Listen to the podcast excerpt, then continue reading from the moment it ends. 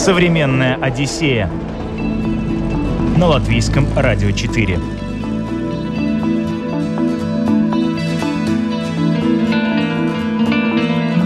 Привет, друзья! У микрофона Елена Вихрова. Раз в два года тысячи человек со всего мира приезжают в Венецию, чтобы посмотреть на современное искусство. Здесь проходит Венецианская биеннале, что-то вроде чемпионата мира по футболу, только в сфере искусства. Каждая страна готовит свою программу и выставляет самых интересных художников. Сегодня в «Современной Одиссее» мы отправимся в Венецию и посетим это уникальное событие в мире искусства. Но не только. В выпуске будет много лайфхаков о том, как сделать каникулы в этом городе максимально бюджетными. Билет совсем недорогой, 25 евро на человека, и ты можешь его использовать на протяжении всего биеннале, которое начинается в апреле и заканчивается в ноябре инсталляция, она тоже в живом времени каким-то образом качает воду из венецианских каналов, и она вот прямо в этом павильоне, она тоже как-то переливается, там эта вода перетекает. Ну, детей мы там не видели, с колясками людей не видели, но, наверное, это и понятно, потому что некоторые действительно пугающие бывают э, инсталляции а, была впечатляющая инсталляция. Две большие руки человеческие, которые поднимаются из воды и вот держат здание Венеции. На самом острове не хоронили людей, нет захоронений. Это был отдельный остров именно под кладбище. Туда я знаю, что некоторые туристы ездят, э, там могила Бродского. В Венеции э, будут делать платный вход для... Ну, вход буквально, да. Билет в Венецию придется покупать, если ты едешь как турист именно на день погулять.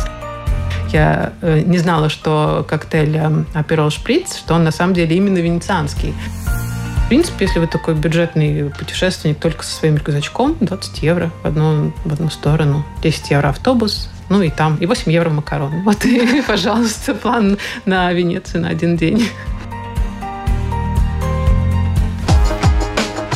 Современная Одиссея на латвийском радио 4.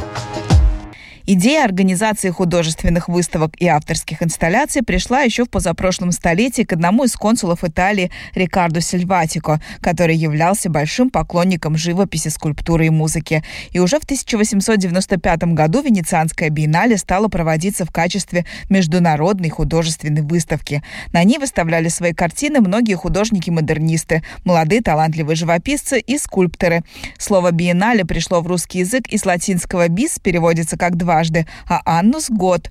Да и сами выставки организовывают всего лишь раз в два года. Благодаря биеннале мир узнал и о Пикассо, и Ренуаре, поп-арте и абстрактном экспрессионизме.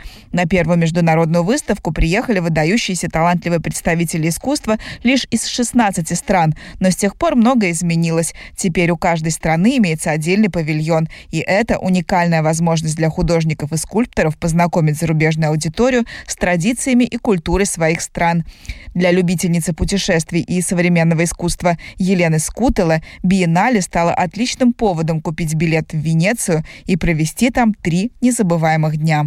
Это моя третья поездка. С мужем совместная вторая, и это уже само по себе тоже показатель, потому что он принципиально не любит ездить в одно и то же место. И вот то, что он согласился сейчас, это да, это, мне кажется, уже стоит задуматься. Э, мой главный козырь был в Биеннале. Э, это выставка современного искусства, которая, как понятно из названия, э, проводится раз в два года, то есть не каждый год, а раз в два года. И вот как раз в этом году была 59-я уже биеннале. А, ну, то есть история уже тоже можно понять. Если раз в два года, и это 59-е, то это уже довольно такая солидная история этого мероприятия. Со всего мира художники предоставляют свои а, инсталляции, свои произведения искусства, даже не знаю, как, как назвать. Там очень, очень разные направления, очень разные павильоны. России в этом году по известным причинам, по понятным причинам не было. Павильон стоял закрытый и пустой, но в принципе из Латвии тоже, конечно, мы представляем каждый, каждую биеннале тоже свой павильон готовим. Мы, правда, в этот раз не нашли, не искали, в принципе, не искали, потому что я знаю, кто представлял. Две керамистки из Латвии, из Куябрада, наверняка кто-то, может, слышал. То есть я, я понимала, что там будет, мы их не искали, мы были ограничены по времени. А, потому что, возвращаясь к каким-то лайфхакам путеше... Э, насчет путешествия, могу посоветовать, что если вы едете именно по каким-то музеям или вот даже биеннале, то надо иметь в виду, что в понедельник закрыто в основном. А, почти все закрыто даже в понедельник, биеннале? даже биеннале. Да, вот я в этот раз как раз знаю, помню, что в понедельник не стоит ничего планировать. Я понадеялась, что биеннале будет открыто, но вот один день у нас выпал именно потому, что нет, все-таки нет. Даже биеннале в понедельник было закрыто. В итоге у нас получился только один день на это все, и это очень, это очень мало. Мы бегом буквально пробежались и не все взяли, и что-то уже даже не искали. А, как минимум два дня там надо, чтобы просто пробежаться. И я бы сказала пять дней, чтобы углубиться во все это, вот все, все эти описания почитать, потому что зачастую просто то, что ты видишь, это еще далеко не все, что заложено и как бы идейно, и как сама вот эта как сделано само это все, как, как это все придумано. А, например, вот в этом году самая, ну, одна из самых ярких, э, заслуженно ярких и таких популярных э, инсталляций павильон Кореи был, Республики Корея. Ну, это визуально сразу красиво, с порога красиво, и не надо быть каким-то искусствоведом, чтобы сразу подумать, вау, это круто, это красиво, это впечатляет, это масштабно, это целый павильон с прозрачными стенами. И сама инсталляция, она состоит из пяти объектов, притом три из них, они связаны между собой как один организм. Это ты узнаешь только ты, если действительно стоишь, читаешь про, это, про этот павильон, про эту работу. Э, у этого организма из трех э, инсталляций есть мозг, который...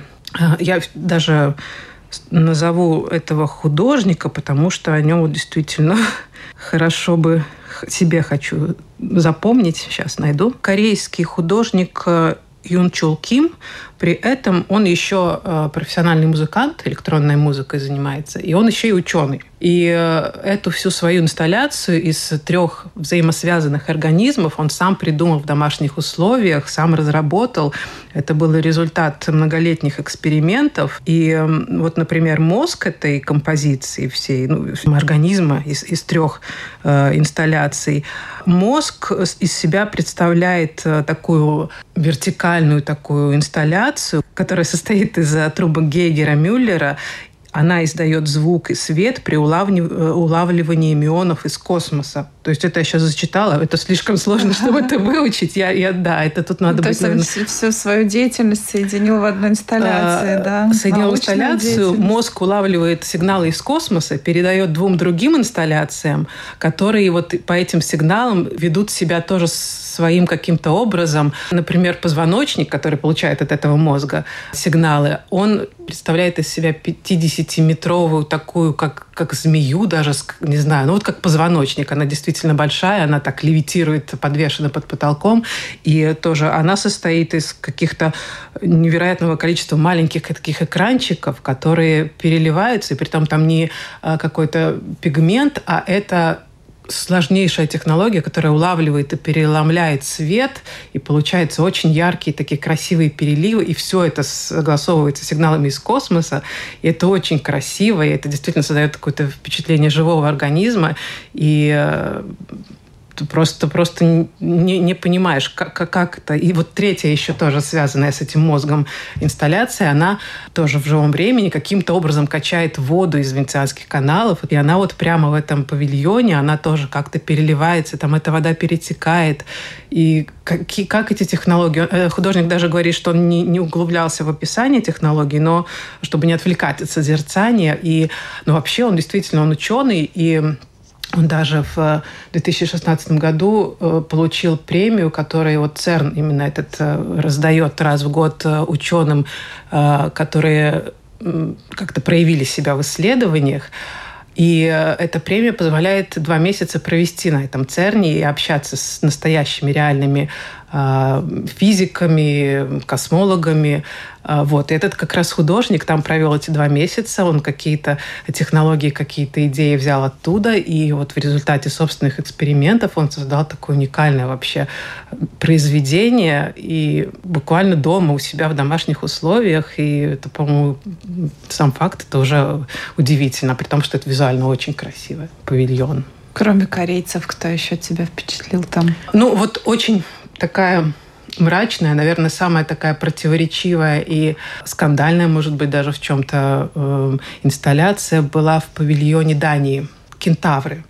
А, в первом зале ты заходишь и видишь, они с потрясающей реалистичностью переданы. Я даже не знаю, вот, ну, э, естественно, кентавр – это верхний торс человека и тело коня. При этом я даже ничего, вот это я и как раз не почитала как-то поконкретнее именно, как это сделано и из чего это сделано, потому что было полное ощущение, что вот торс коня – это просто какое-то, ну, вот чучело, действительно реальное тело коня, как-то обработанное, настолько оно реалистичное, копыта, все ворсинки, пятнышки. Ну и да, и, и торс человека в первом зале это женский, женская фигура, девушка, э, ну, явно мертвая, она лежит с открытыми глазами, и при этом очень кожа тоже реалистично передана. Э, вот э, тело коня, оно такое пятнистое, и вот на, на коже тоже человеческая видна, это такая пятнышки, это такая пигментация, очень так все нежно, очень все трогательно. И вот она лежит, это понятно, что это уже не живое тело, с открытыми глазами, застывшим взглядом и идешь вслед, ты уже потрясен, тебе уже это кажется, ну вот как живой реальный человек, ну вот только кентавр. И ты идешь в следующий зал, там очень высокие потолки, и ты там видишь еще одну фигуру кентавра, на этот раз мужчина, и он повесился.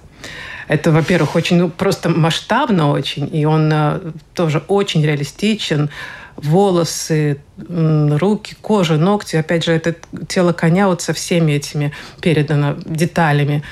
И это такая трагедия, это как-то очень грустно, это как-то очень страшно и э, заставляет задуматься. И я думаю, каждый там что-то свое увидит.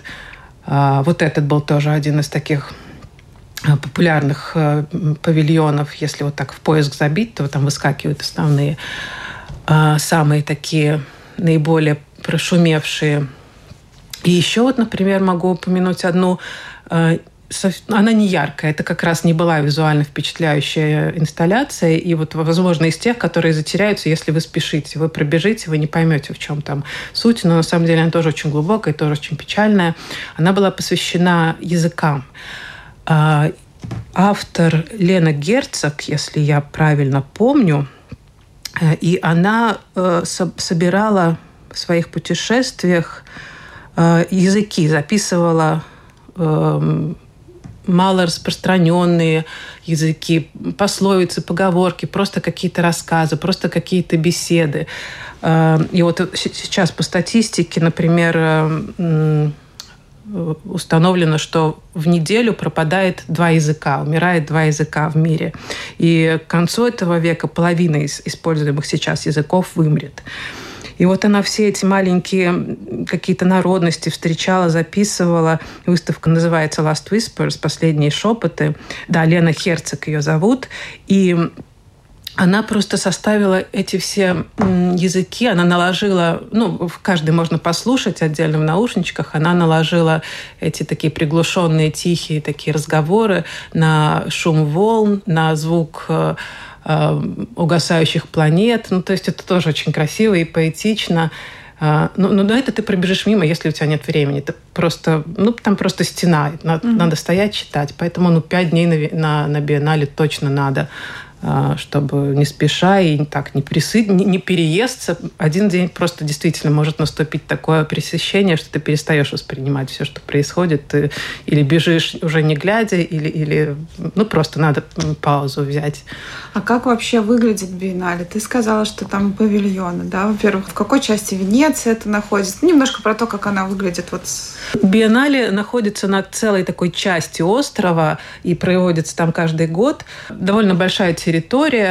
Но вообще это не единственная территория. Э, некоторые э, небольшие такие выставки раскиданы по всей Венеции. И была еще одна отдельная тоже часть, куда ну, везде попадаешь с одним билетом. В принципе, по-моему, билет совсем недорогой, 25 евро на человека, и ты можешь его использовать на протяжении всего биеннале, которое начинается в апреле и заканчивается в ноябре, в конце ноября. Ну, то есть все это время ты можешь ходить с этим билетом и в своем темпе и, там, приехать в апреле или уех- и вернуться в ноябре с одним и тем же билетом. И мне кажется, это совсем недорого.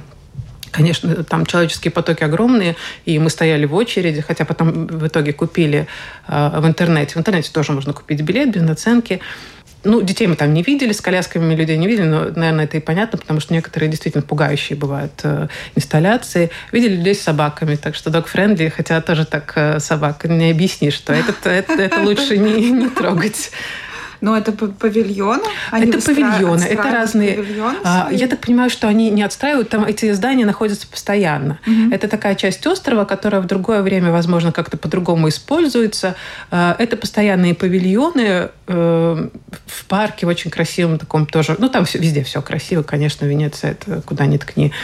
Вот. И ты гуляешь, ты ходишь по этим из одного в другой, в каком-то павильоне там несколько, может быть, объектов собрано.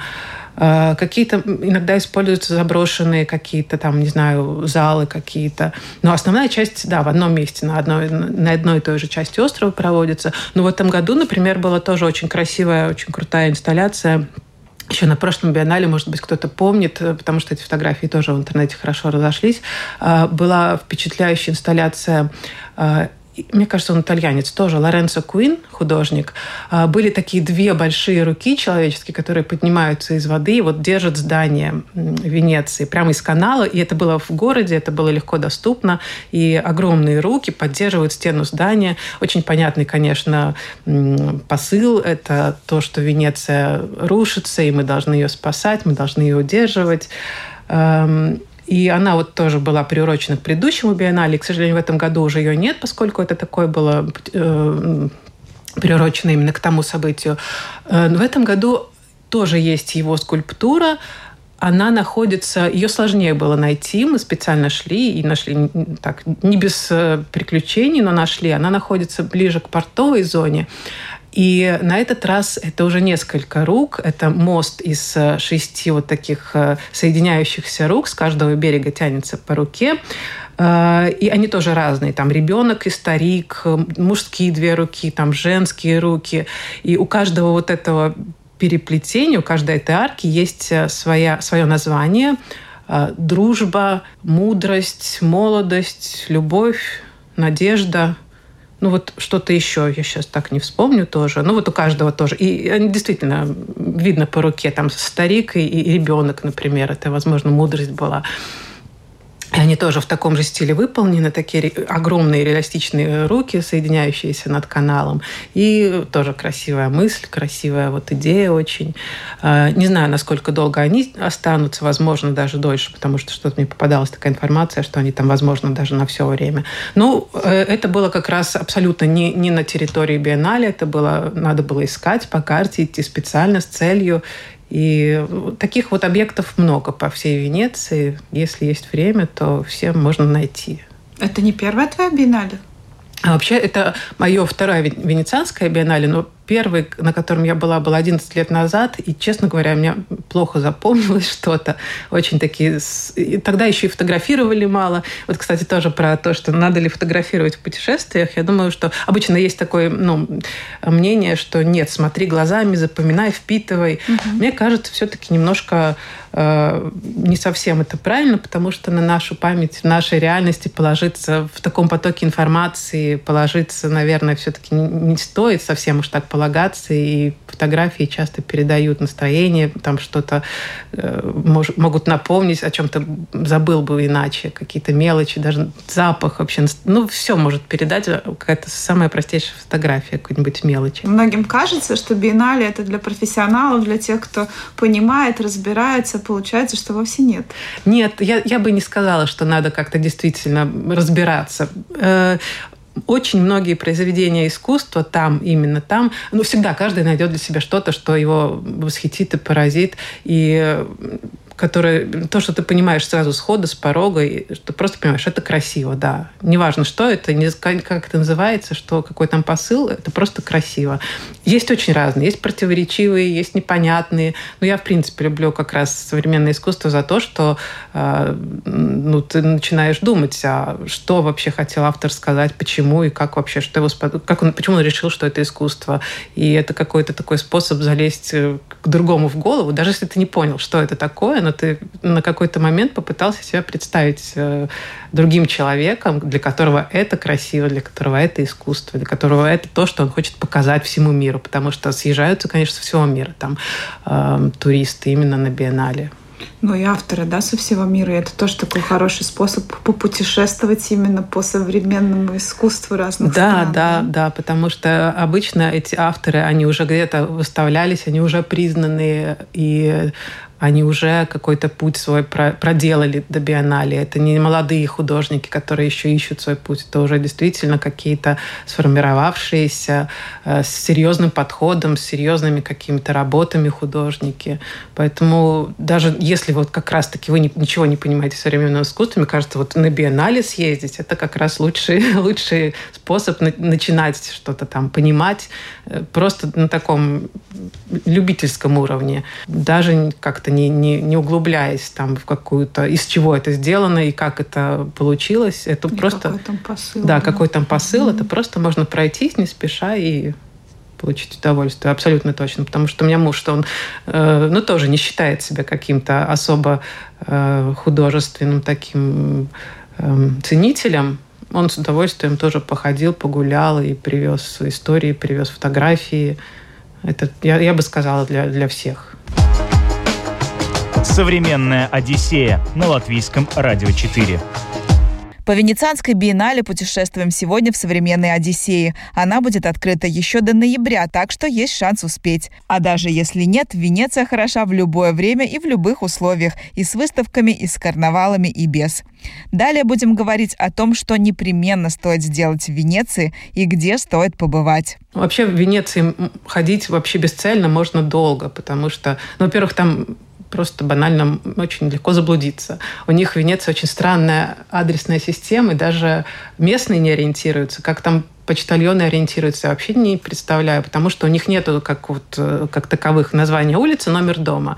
Венеция делится на шесть эм, частей, сам, сам этот остров на шесть частей, и в каждой части может быть, например, дом на улице, там какая-нибудь узкая улица номер 10, и в каждой из этих частей может быть э, узкая улица номер 10. Они ориентируются по районам, и они ориентируются по месту или площади, рядом с которой находится этот дом. И только так, потому что даже у венецианца ты спросишь, где вот этот адрес, один тебе покажет направо, другой налево, и оба будут правы. И э, даже название улиц у них может быть на трех языках. На э, стандартном э, итальянском, Потом у них есть венецианский свой э, говор и есть э, язык округа Венето, всего вот этого. То есть mm-hmm. даже название улицы может быть на трех э, языках, не улица, а вот этого места, рядом с которой стоит его, и эту улицу искать. И заблудиться в Венеции вообще это не составит вам задачи. это очень легко сделать. И э, от этой прогулки тоже можно получить удовольствие, конечно. Но мы без Google Maps там тяжеловато. И если это не входит в ваши планы, заблудиться на, на один день и проболтаться там бесцельно, то э, мы много ходили именно по Google Maps. И Э, я шагометр не включала, но если кому кто-то там э, любит, то это здорово как раз мотивирует ходить больше сколько мы ходили по Google Maps, то не знаю, насколько на эту статистику можно полагаться. Он нам выдал, что мы за три дня находили 79 километров. Ого. Не знаю, насколько. Но с другой стороны, можно, потому что мы выходили утром где-то после завтрака, и в 10 вечера мы выходили, э, возвращались в гостиницу, и весь этот день мы были на ногах, и вполне возможно мы проходили по 25 километров в день. Не знаю, потому что мы ходили много, и брать там эти трамвайчики речные нет смысла, потому что они ходят вокруг острова, то есть внутри тебе все равно надо ходить. Ты, остановок внутри города нет, есть только вокруг острова. А внутри города эти каналы довольно узкие, и они э, днем они активно используются для обеспечения вот жизнедеятельности самого острова, потому что там все, что можно, мусор вывозится по каналам, доставка в магазины по каналам, полиция э, скорая помощь, пожарники. Это все каналы, и плюс еще гондольеры где-то там с туристами. И поэтому внутри города нет этих трамвайчиков речных, они только вокруг острова. То есть вам в любом случае надо искать ближайшую к вашей точке, э, которую вы ищете, ближайшую остановку, и все равно идти пешком. Поэтому даже эти вапореты мы не использовали. Э, они стоят 10, э, ну, почти 10 евро одна поездка. Конечно, для местных, для венецианцев дешевле, для туристов это одна поездка 9 50, что-то такое, что абсолютно ну, не окупается разочек, как э, для как экскурсии. Можно прокатиться, но так на постоянной основе этот транспорт мы не использовали.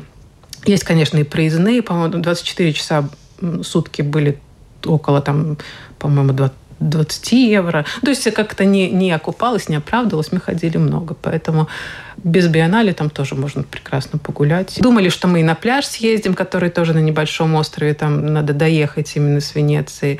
И думали, что больше как-то погуляем. А, например, я знаю, что туристы многие ездят еще и на кладбище, которое там недалеко, потому что самой Венеции кладбища нет на, на самом острове. Это было еще, с, по-моему, со времен Наполеона было такое требование введено, чтобы не было антисанитарии на самом острове, не хоронили людей, нет захоронений. Это было отдельный остров именно под кладбище. Туда я знаю, что некоторые туристы ездят, э, там могила Бродского. Вот. Туда ездят именно с этой целью посетить могилу. А, не успели мы на острова Мурано и Бурано, которые тоже в туристических гидах как обязательные к посещению. Но ну, Мурано известен своим а, стеклом венецианским во всем мире известным, своим технологиям вот этими интересными. А Бурано, он а, яркими домиками прославился. И вот по одной из историй я слышала, что почему эти домики вообще разноцветные все такие, они очень миленькие, разноцветненькие, потому что моряки, которые там живут, они напивались так, что свой дом могли только по цвету узнать. И вот это было для того, чтобы как-то их потом, как-то попасть домой потом после посиделок. Мы много ходили, и это вот именно ходить и, и гулять, это, мне кажется, Венеция для этого просто создана. Правда, я думаю, что если, например, ехать только ходить и гулять ну, там, на больше, чем на пять дней, возможно, там заскучаешь, потому что ну, она все-таки маленькая, и в какой-то момент ты уже тоже перестаешь воспринимать эту красоту. Ты немножко уже привык, немножко так э, освоился. Что сделать обязательно? Сейчас я подумаю. А, ну, конечно, э, хорошо бы подняться на какую-нибудь из э, смотровых вышек, посмотреть на Венецию сверху.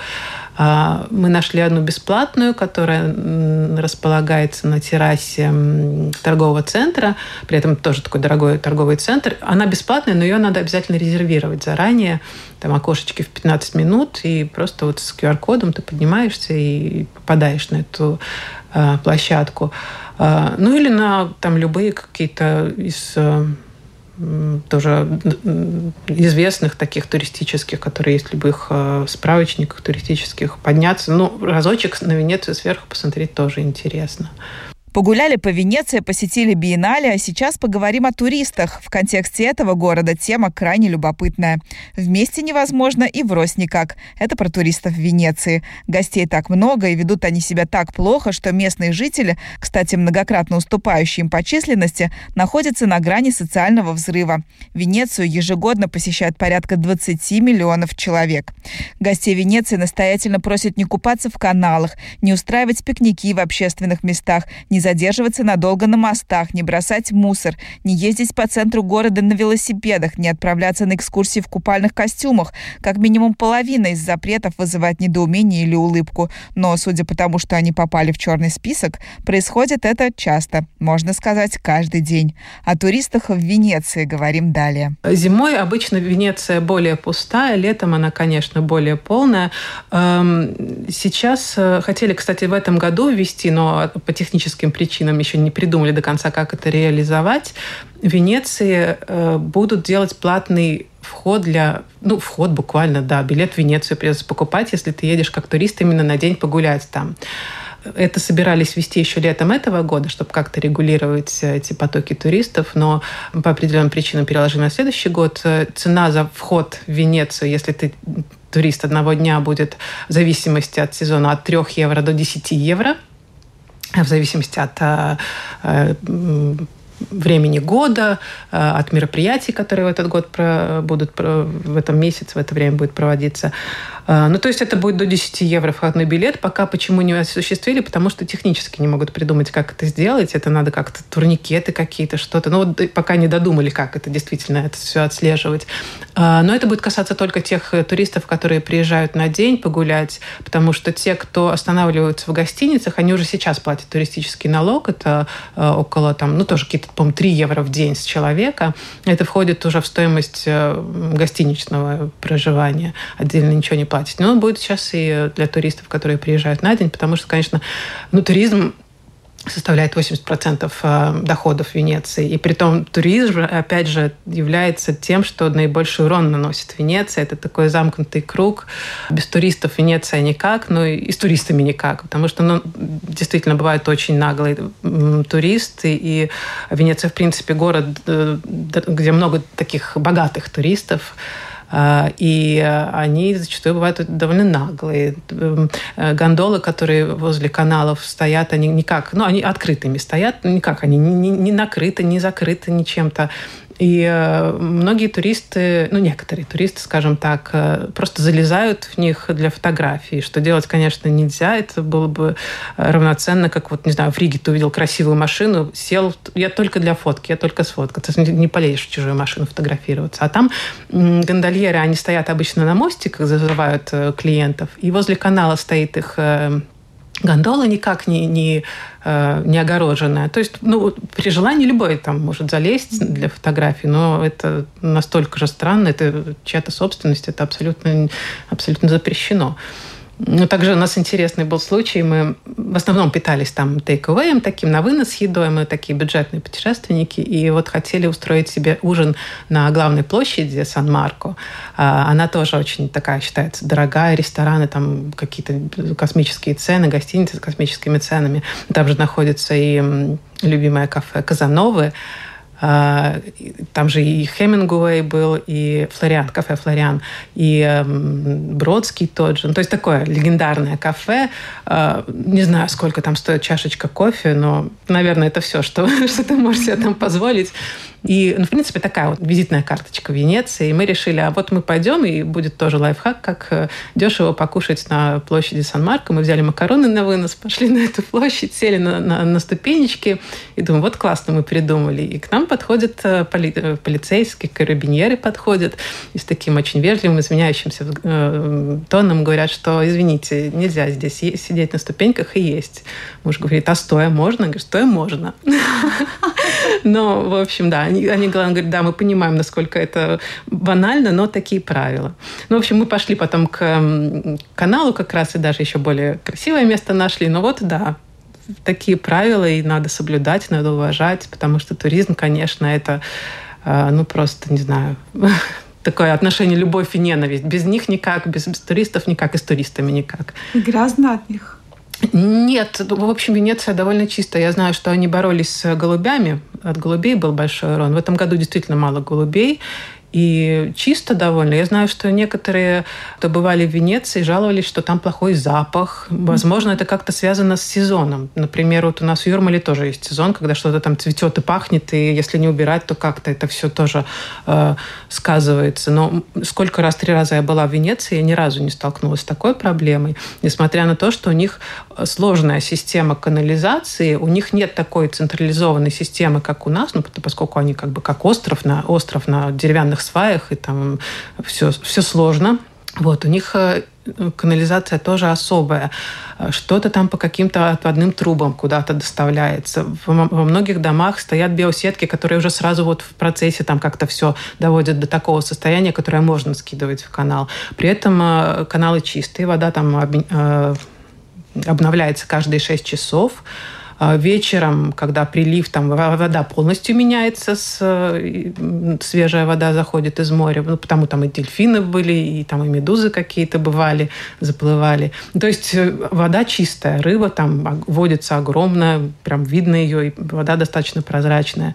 И я бы не сказала, что грязно, и наоборот, такое какое-то именно то, что вода, и она такого приятного такого цвета, и какое-то, наоборот, ощущение свежести такой. Наоборот, я бы сказала, что все, все в порядке в этом плане. Современная Одиссея на латвийском радио 4.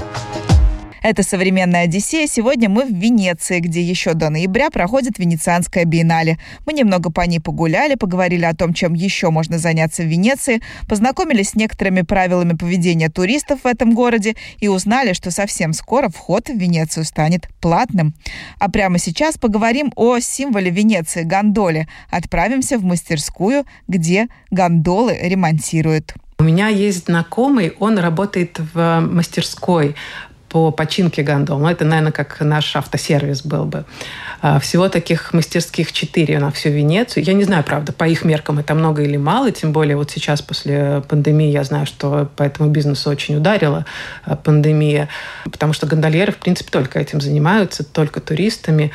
И несмотря на то, что сезон у них ну, тоже фактически с весны до, до декабря почти получается, но они очень зависят от туристов. Э, сейчас, например, поездка на гондоле 80 евро стоит, а, но при том ты можешь найти себе там какую-то компаньона, и вы можете скинуться. Это не так, что человека 80. Вот. Они э, стоят на мостиках, зазывают, и, в принципе, я думаю, это стоит как-то при, при возможности проехаться, прокатиться на гондоле, потому что, ну, так ты увидишь Венецию с точки зрения людей, которые ее строили. Все фасады обращены к каналу, к воде. И, э, то есть ты буквально открываешь дверь, ты, следующий твой шаг – это вот уже вода, канал. Вот. Именно чтобы увидеть, как э, коренные, истинные вот, венецианцы, которые строили Венецию, как они это видели, э, нужно прокатиться на гондоле. Ну, по-моему, как, как опыт очень здорово. Вот. И у меня, да, есть знакомый, который с 16 лет, ему еще, он старше меня, я не знаю, сколько ему лет, но он уже такой дядечка. А, он, у него своя мастерская по ремонту а, гондол. А, в частности, он весла делает из цельного дерева, вырезает. И вот все эти резные детальки, крепления для, для весел и украшения. И он по дереву работает. Вот. И он как раз говорил, мы к нему зашли в этот раз с сувенирами. И он сказал, что через 7 лет, мастерской исполнится 100 лет. Вот, так что приглашала, если, если через 7 лет что там еще не изменится в мире у нас, то пока планируем поездку. Вот. И да, и эта мастерская ему досталась тоже по наследству от его учителя, который его обучал вот еще в детстве, с 16 лет он, получается. Буквально он там пару лет проучился, и этот учитель уже ушел на пенсию по состоянию здоровья, ему досталась мастерская, и вот он всю жизнь там работает.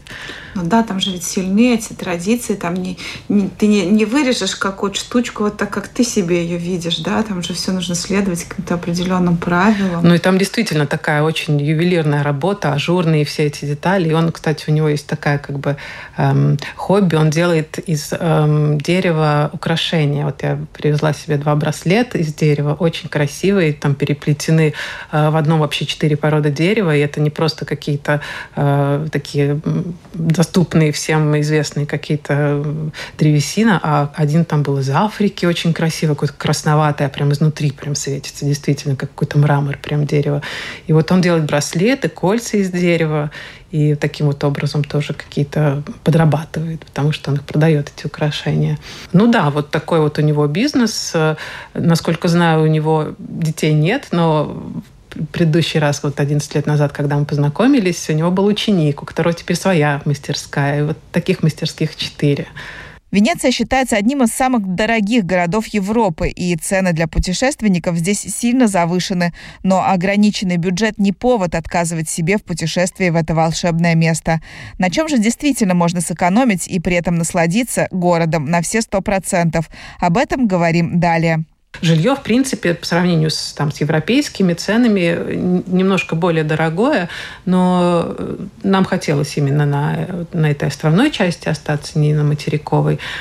Ну, жилье, как, наверное, и везде, как и, и путешествие, в принципе, э, лучше как-то себе организовывать в рабочие дни или вне сезон, хотя в, в Италии, в Венеции в сентябре еще сезон в полном разгаре. Но, в принципе, если вы летите в рабочий день и возвращаетесь в рабочий день, цена будет всегда ниже. И также с гостиницами. В рабочие дни это всегда ниже, чем на уикенды, чем на праздники. Вот, поэтому, если позволяет э, график, то лучше, конечно, вот так, не, именно не выходные, а на рабочих дни, в рабочие дни останавливаться. Ну, также, например, если кто-то хочет перед э, рождественскую там увидеть какой-то город и проникнуться там какими-то настроениями рождественскими, обычно все летят на Рождество там после 20-х, это гарантированный пик цен. А если вот 10-15 декабря поехать, там уже везде все украшено, уже эти рыночки все есть, вся эта атмосфера предновогодняя. Ну, то есть, опять к теме э, бюджетных путешествий. Э, да, мы остановились в гостинице, которая считалась двухзвездочной, но, в принципе, ее э, управляет ей семья. И очень все было на уровне, очень все было так компактно и удобно, и брали завтрак, потому что Венеция, опять же, ну, все-таки все, все рассчитано на богатых туристов. Очень мало видели, кстати, людей с детьми, что, в принципе, понятно, потому что с этими мостиками, улочками, с коляской там очень сложно. Еще, кстати, интересная вещь. Сейчас э, в Венеции ввели или пытаются ввести систему отслеживания туристов. Каким-то образом ловится сигнал от телефонов и э, таким образом можно отследить, откуда какой турист, сколько их вообще там про, проходит в день. Например, вот я помню, по пасхальным каникулам в этом году было, что 125 тысяч человек в один день посетило Венецию, небольшой это маленький островок.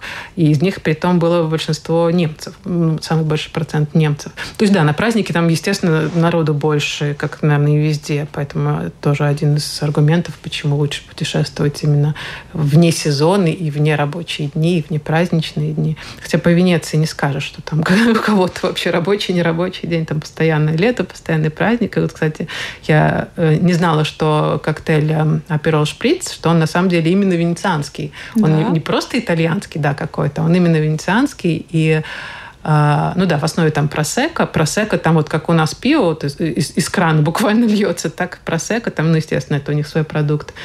Вот. И апероль на каждом углу на вынос 3 евро стаканчик. И это такое вообще постоянное какое-то лето, праздник, э, фрукты везде, все эти запахи. В общем, Венецию очень любим, очень советуем. В принципе, да, лучше, лучше по-моему, как раз э, лучшее время в Венецию ехать – это сентябрь, когда не жарко и меньше туристов относительно.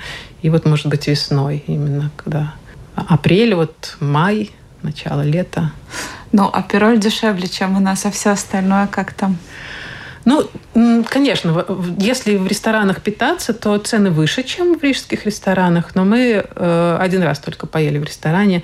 А в остальном мы брали еду take-away, в гостинице был завтрак. И вот в Венеции мне как раз кажется, что брать гостиницу завтраком выгоднее, чем Airbnb квартира, потому что в любом случае вам как-то надо будет готовить. И Airbnb именно в Венеции островной тоже дорогой. Мы взяли гостиницу завтраком, и очень здорово тоже просыпаться. 8 часов у нас э, в церкви рядом колокол звонил хочешь спать, не хочешь спать, 8 часов подъем.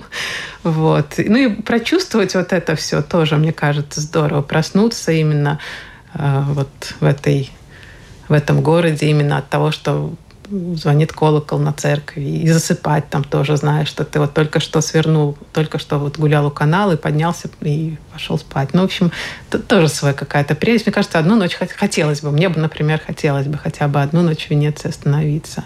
Ну, а в принципе питаться там можно и дешево. Мы в основном брали э, еду на вынос, очень вкусные макароны, э, там сеть э, две сети таких известных есть, которые именно вот макароны готовят, и э, за 8 евро вполне может поесть взрослый человек. Там выбираешь э, виды макаронов, там э, от, не знаю, спагетти до там еще, еще 5 видов, выбираешь основу, потом выбираешь себе соус, и это 8 евро, и ты наедаешься, и, в принципе, ну, лег, дешевый апероль, очень много чикетти, вот эти вот маленькие, ну, казалось бы, Италия обычно пицца и макароны, mm-hmm. но вот у них еще их такая традиционная закуска, которую тоже, в принципе, можно отлично перекусить. Это чикетти, такие небольшие бутербродики. Они вот э, с вяленой ветчиной, с сыром, с какой-то рыбной пастой. Как тапусы, что ли? Да, ну да, такие небольшие бутербродики, которые можно взять буквально там ассорти, и в принципе вот можно наесться 2,50, 2 евро стоит штучка, и можно неплохо покушать, и э, таким образом тоже можно как-то питаться. Ну, в общем, мы как-то относительно бюджетно мы там. То есть и бюджетному туристу в Венеции ну, будет неплохо. Да, есть, конечно, и обычные магазины с продуктами, которые там вот э, просто можешь сам и готовить, или там что-то уже купить готовое. Ну, то есть я бы не сказала, что Венеция мега дорогая, куда не стоит даже там, не знаю, соваться, если ты не можешь себе позволить ужин за 50 евро. За 8 евро макароны и ты поел. Дорого ли слетать в Венецию? Но ну, мы летали, как всегда, э, лоукостером Ryanair. И я вот даже не стала смотреть, сколько я тогда отдала, и посмотрела, сколько, какие цены сейчас, и, и до сих пор я вижу, что от 20 евро за билет и до 200 евро за билет одним и тем же Ryanair. То есть за 20 евро еще реально слетать? Ну вот, да, буквально сегодня я закинула цены, чтобы так не быть голословной, и чтобы это как-то сопоставить с теперешней ситуацией. От 20 евро билеты есть реально на Ryanair. Правда, аэропорт э, находится э, дальше, чем Air Baltic, Ryanair в Тревизо, Air Baltic в Марко Поло. А вот от э, Тревизо до Венеции по скоростной магистрали 40 минут едет автобус, это 10 евро. А, ну, что, в принципе, мне кажется, не очень дорого. Ну и да, это 20 евро билет сейчас. Ну, конечно, надо смотреть даты, конечно, там багаж может набежать, если вы хотите брать багаж дополнительный, страховка может набежать.